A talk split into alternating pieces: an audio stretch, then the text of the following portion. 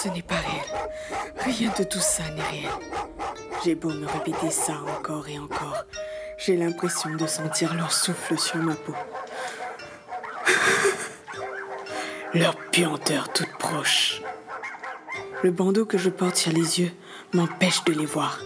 Mais tous mes sens me hurlent que des dizaines de chiens m'encerclent et vont me dévorer vivant d'une seconde à l'autre. Plusieurs fois, je sursaute lorsqu'un aboiement résonne un peu plus fort et je manque de retirer ce bandeau, ma seule protection. Pourtant, je le sais que si je l'aperçois, même une seconde, je signerai mon arrêt de mort. Lorsqu'une petite main me frôle la cheville, je me jette en arrière avant de m'effondrer sur le sol épuisé. Cette, cette chose m'a prévenu. Avant la fin de la nuit, elle m'emportera avec elle dans sa satanée boîte.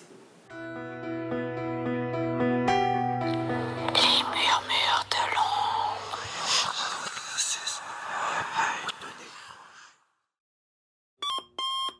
Ma journée avait pourtant commencé aussi banalement que la précédente. Que la dizaine précédente plutôt. Ça devait bien faire onze jours que je n'avais pas mis le nez hors de mon petit appartement.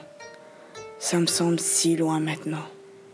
Mais un projet professionnel particulièrement important m'obligeait à rester recluse. Je n'avais pas vraiment à me plaindre.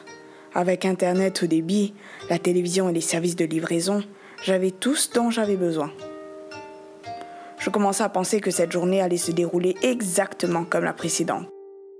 Quand la sonnette a retenti dans l'appartement.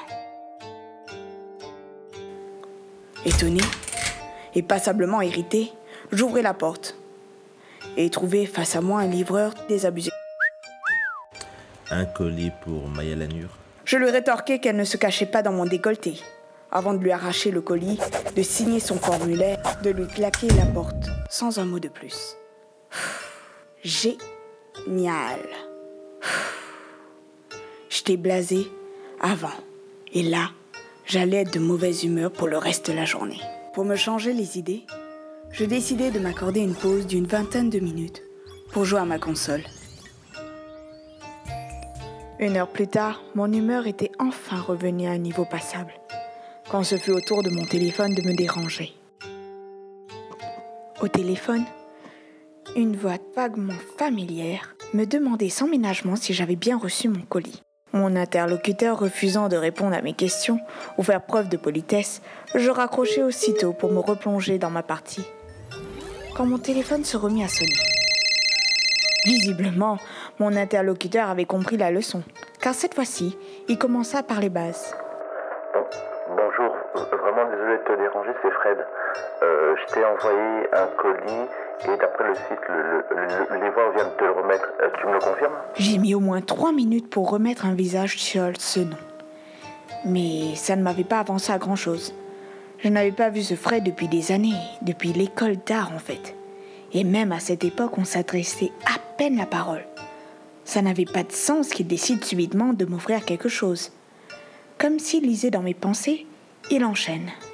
Je sais qu'on n'est pas proche proche, mais voilà, je, je- je viens de rentrer de voyage du Japon sur, et sur place, j'ai récupéré cette boîte et j'ai pensé que ça te ferait plaisir et que ça pourrait aussi être l'occasion de faire connaissance. Moi, pour être totalement honnête, j'étais plutôt pressé de mettre fin à la conversation. Alors quand il a insisté pour que j'ouvre le colis pour examiner la boîte, j'ai obtempéré. Ok, la boîte était magnifique, mais impossible de l'ouvrir. Au téléphone, Fred me demande si je l'accepte. Comme je ne réponds pas, il insiste à plusieurs reprises. Agacé, j'acquiesce juste avant de finalement réussir à l'ouvrir. À l'intérieur, une mèche de cheveux et rien d'autre. Derrière moi, un très léger rire de petite fille résonne. Immédiatement, je me retourne, mais personne. Tout aussi étrangement, Fred s'excuse avant de raccrocher subitement. Je pose la boîte sur mon bureau et décide de la prendre en photo pour l'envoyer à mon amie, Zoé, pour évaluer le prix euh, de ce cadeau. En tant qu'antiquaire, euh, Zoé, elle saurait mieux que moi ce que ça vaut. Et j'en profiterai d'ailleurs pour lui toucher deux mots sur la conversation bizarre que j'avais eue avec Fred. Enfin, au moins si elle peut me dire ce que je peux en tirer. Enfin, je l'arrange en haut de mon armoire et mes écouteurs. Et recommence à travailler. Où j'essaye, mais les enfants des voisins se mettent à jouer. Enfin, une petite fille. Elle fait tellement de bruit qu'on pourrait penser qu'elle est dans mon appartement. Juste derrière moi. Quand quelque chose ou quelqu'un me touche l'épaule, je sursaute en me retournant, faisant tomber au passage ma tasse. Face à moi, une petite fille squelettique. Et ses vêtements quasiment en lambeaux sont dans un état immonde. Des mouches, des dizaines de mouches lui tournent autour. Mais d'où est-ce qu'elle sort? Et comment est-elle rentrée? J'ai bien verrouillé la porte.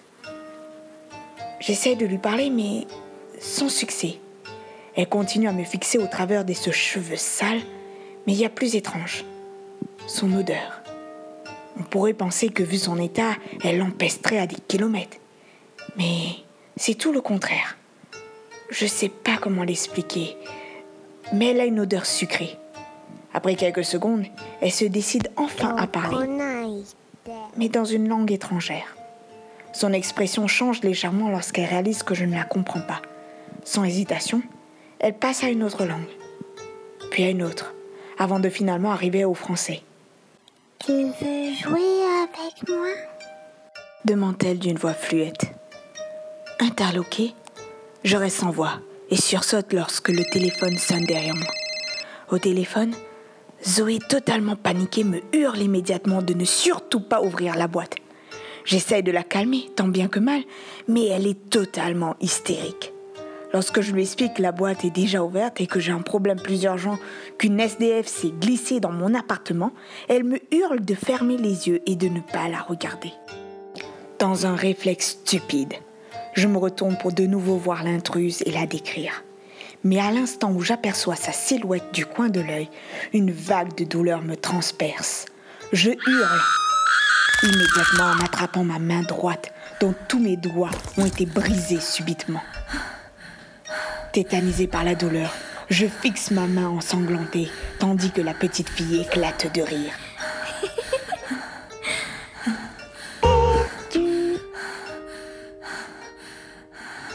murmure-t-elle. Je finis par ramasser le téléphone pour demander de l'aide. Fort heureusement, Zoé était toujours en ligne. Encore une fois, elle me répète de fermer les yeux. Cet enfoiré t'a piégé. Cette boîte-là, ça n'en est pas une. C'est une prison. Et je sais pas ce que tu as vu, hein, mais c'est pas une petite fille.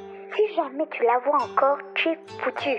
La première idée qui me vient à l'esprit est de m'enfuir loin d'ici. Mais elle me décourage immédiatement. Tu as déjà commencé à jouer avec elle. Courir ne te sauvera pas. Si tu sors, elle va t'avoir. Tu dois retrouver cette saleté de boîte et la refermer dans les 30 minutes. Sinon, tu es aussi foutu. Pourquoi il a fait ça? Pourquoi il a voulu me tuer? Je le connais même pas Il n'avait pas le choix. Pour s'en débarrasser définitivement, tu dois donner la boîte à quelqu'un d'autre qui accepte de l'ouvrir. Il faut que tu passes la malédiction à quelqu'un d'autre et vite. Je suis sur le point de lui répondre quand le téléphone est arraché de mes mains et projeté contre le mur violemment. Je commence à chercher la boîte en haut de l'armoire, mais à ma grande surprise, elle, elle, elle n'est plus là.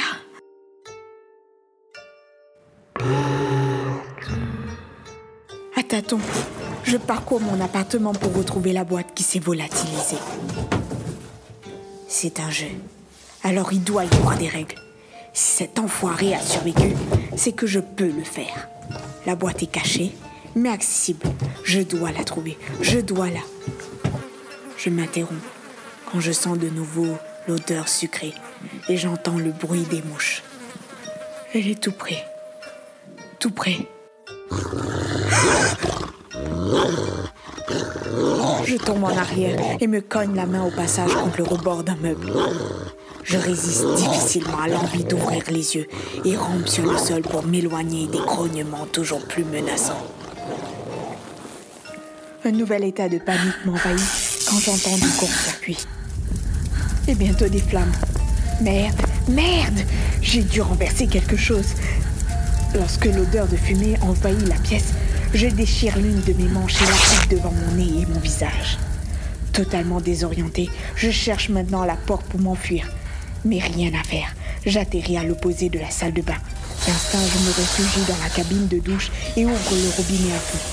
Quand l'odeur devient presque irrespirable, je suis convaincue que je vais brûler vive sans que personne ne sache jamais ce qui s'est passé. À travers les flammes, je l'entends rire aux éclats. Je sursaute en entendant les bruits de fenêtres cassées et une voix inconnue. Madame, madame, vous entendez, c'est les pompiers. Il faut vous remplir jusqu'à moi, je vous hisser par la fenêtre. Je reprends courage et je commence à me diriger vers la voie trop heureuse d'être secourue. J'oublie toute prudence. Je m'approche de mon sauveur et m'arrête, subitement en reconnaissant son parfum. De rage, je lui assène un coup de ma main valide. Aussitôt, tout s'arrête. L'odeur de sucré disparaît elle aussi et est remplacée par une puanteur qui me donne immédiatement des hauts de cœur.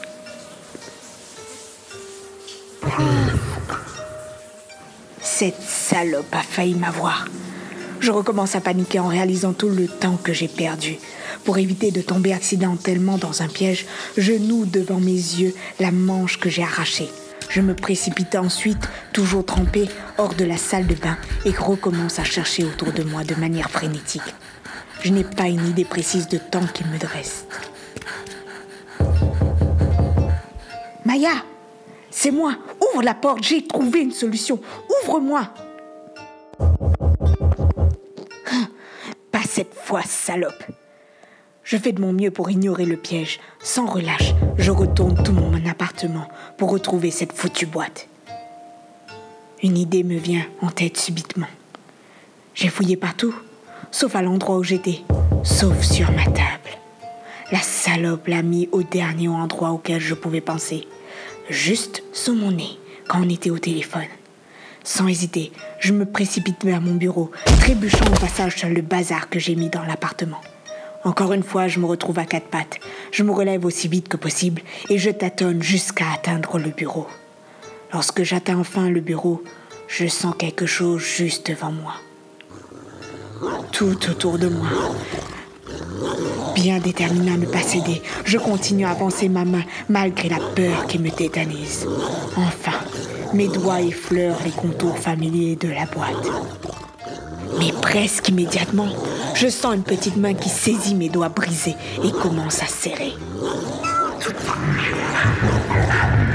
Non Ignorant la douleur, je lui réponds fièrement. Game over, avant de refermer brutalement la boîte.